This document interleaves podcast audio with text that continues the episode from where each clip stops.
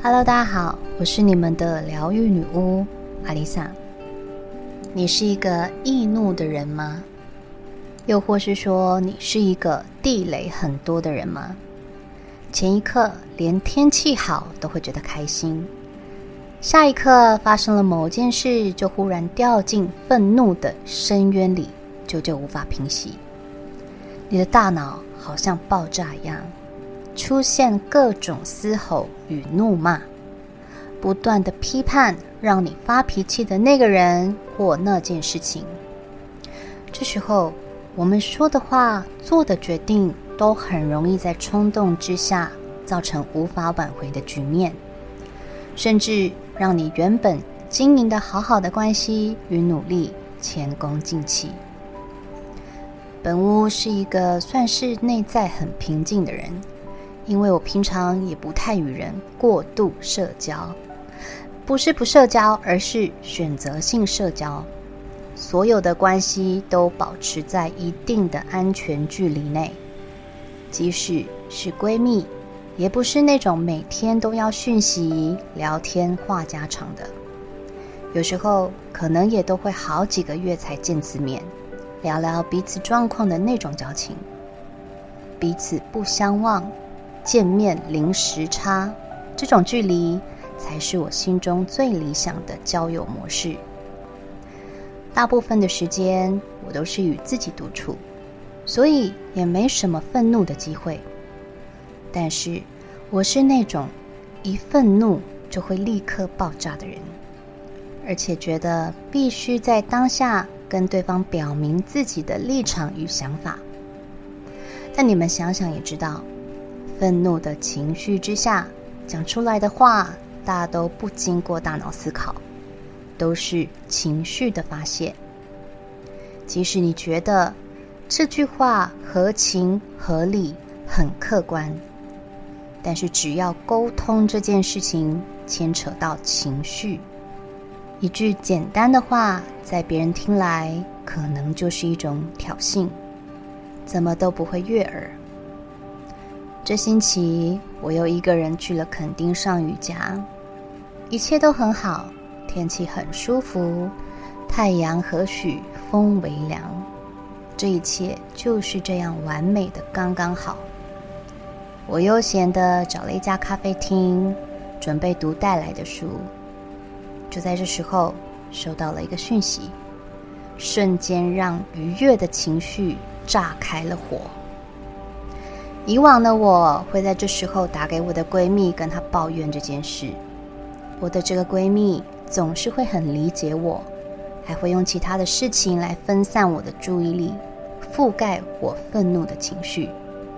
每次跟她讲完电话，很奇怪的，我就不气了。但这一次，我忍住了，因为她没有义务每次都帮我收拾我倒出来的情绪垃圾。再者，你无法消化的破事，在别人眼中可能只是小题大做。这件事情如果发生在你所倾诉的对象身上，他也许根本不会生气，因为那对他来说并不是什么大不了的事。口头上很表面的安慰与劝说，并不会让你的心里得到疏解。反而会有一种，是不是我太幼稚，还是我太小气的自我批判感。这种安慰并不是敷衍，而是他真心不懂为什么你要为了这件事情生气。因为这个世界上本来就不会有人能够百分之百的同理心。当下我书也读不下去了。随手拿起了笔记本，开始试着自动书写，将当下的想法写下来，居然洋洋洒洒的写了六页这么长。所谓自动书写，是不经过大脑的，让你灵魂中更高维度的自己，也就是高我，带着你一个字一个字的疗愈自己。我从来没有试着在愤怒的时候这么做过。当一个人在愤怒的时候，很难做一些静态的事情，更别说要静心。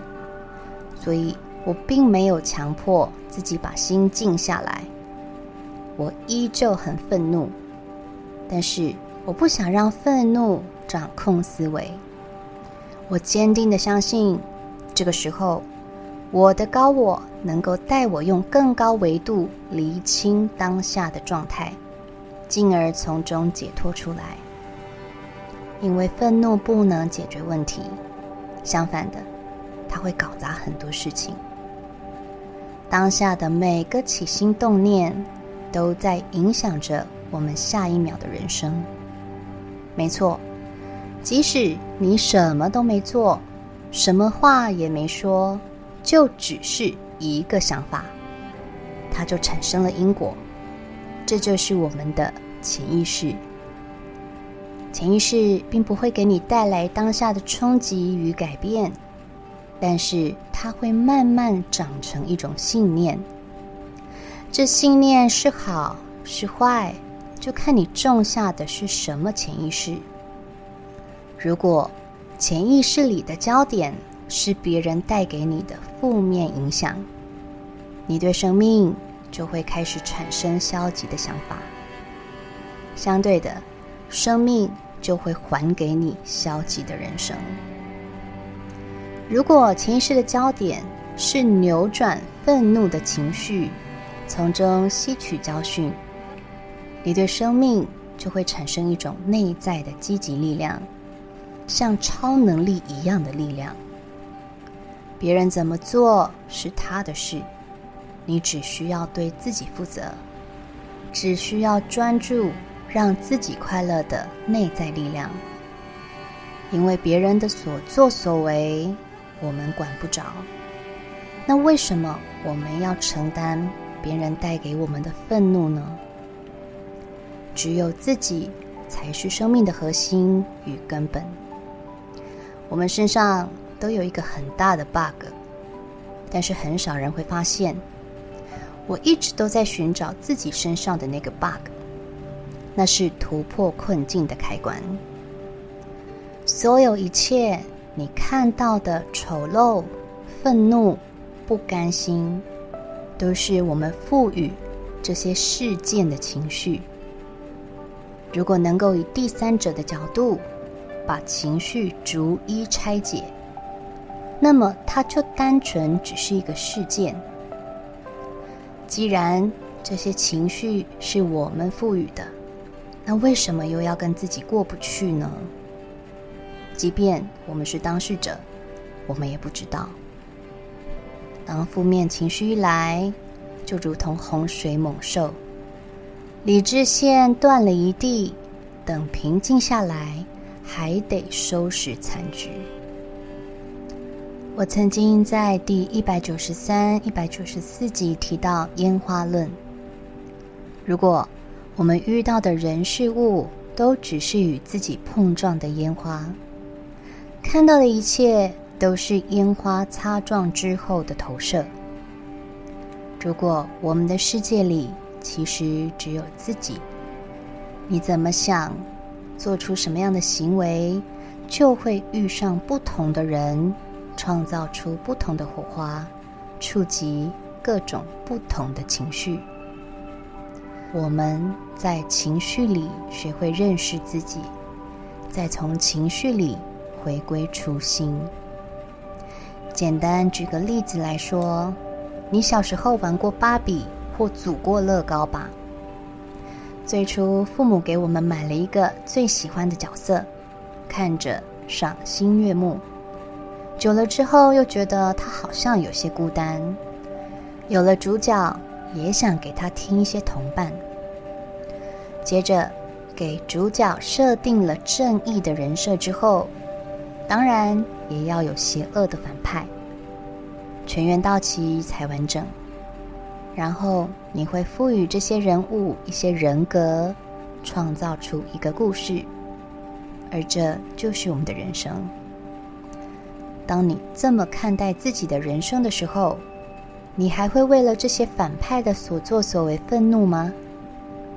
它明明是你创造出来的，而我们自己却入戏太深。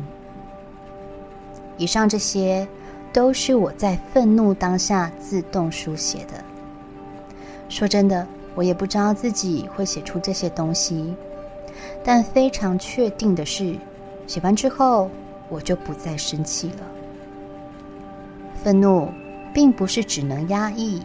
或是非得做些什么怼回去，像我就听过一个朋友，只要情绪爆炸的时候就会摔东西，才能舒缓情绪。不过这成本好像有点高吼。愤怒是可以转化成力量的，而这股力量是非常强大的，就像剧情里主角被激怒的时候。总是可以爆发出比平常更强的超能力。你当然可以愤怒，只是你可以选择更好的抒发方式。有几个方式可以跟大家分享。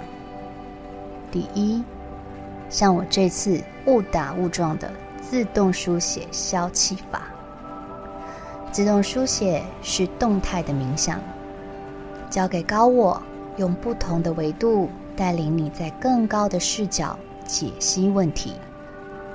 它是一种让负面想法平静下来的方式，着重在内观觉知，而不是情绪化的字眼。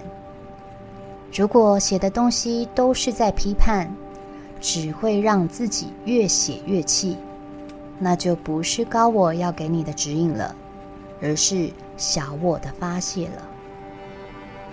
第二，晒太阳。如果你能接触到大自然，当然是更好。但晒太阳对在大城市生活的人，应该是最简单的方式。由于我当时人在垦丁，当洋洋洒洒自动书写了六页之后，我就一个人跑去恒春东门上晒太阳了。我从来不知道晒太阳心情可以变好，因为我很怕热。所以，晒太阳从来不是我的选项之一。但是当时天气很好，晒太阳完全是种享受，而且晒太阳有助于转化心情，也是有科学根据的哦。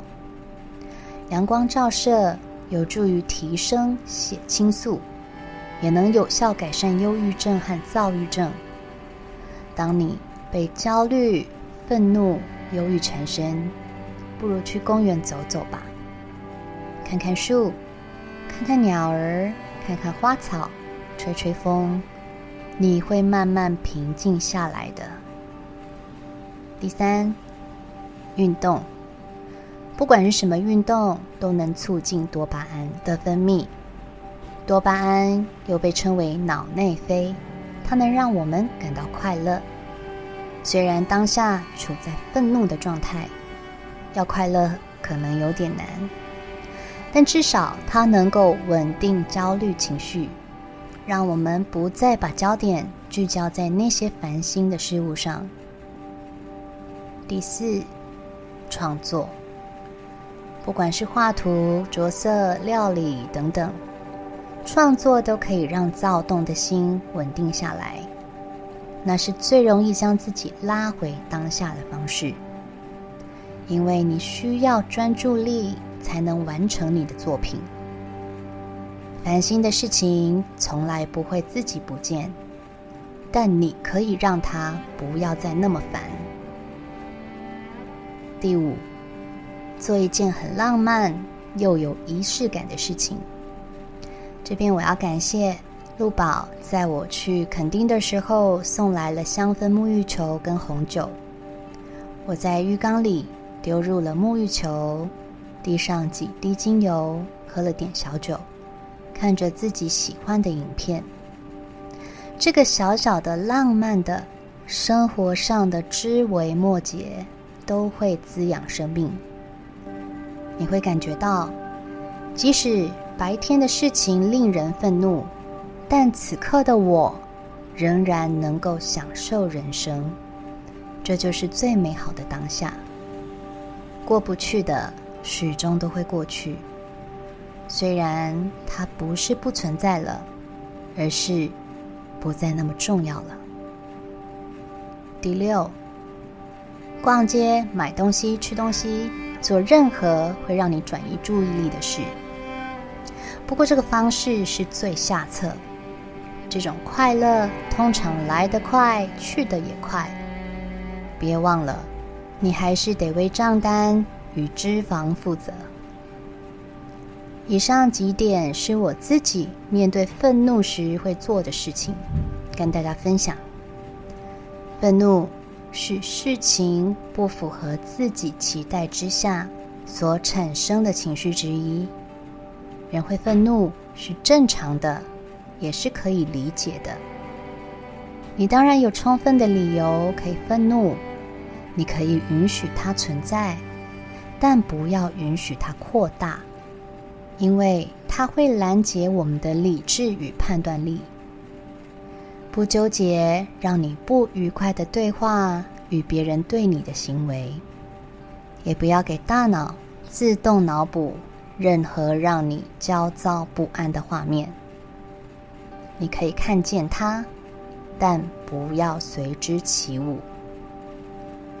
我们只需要觉知到。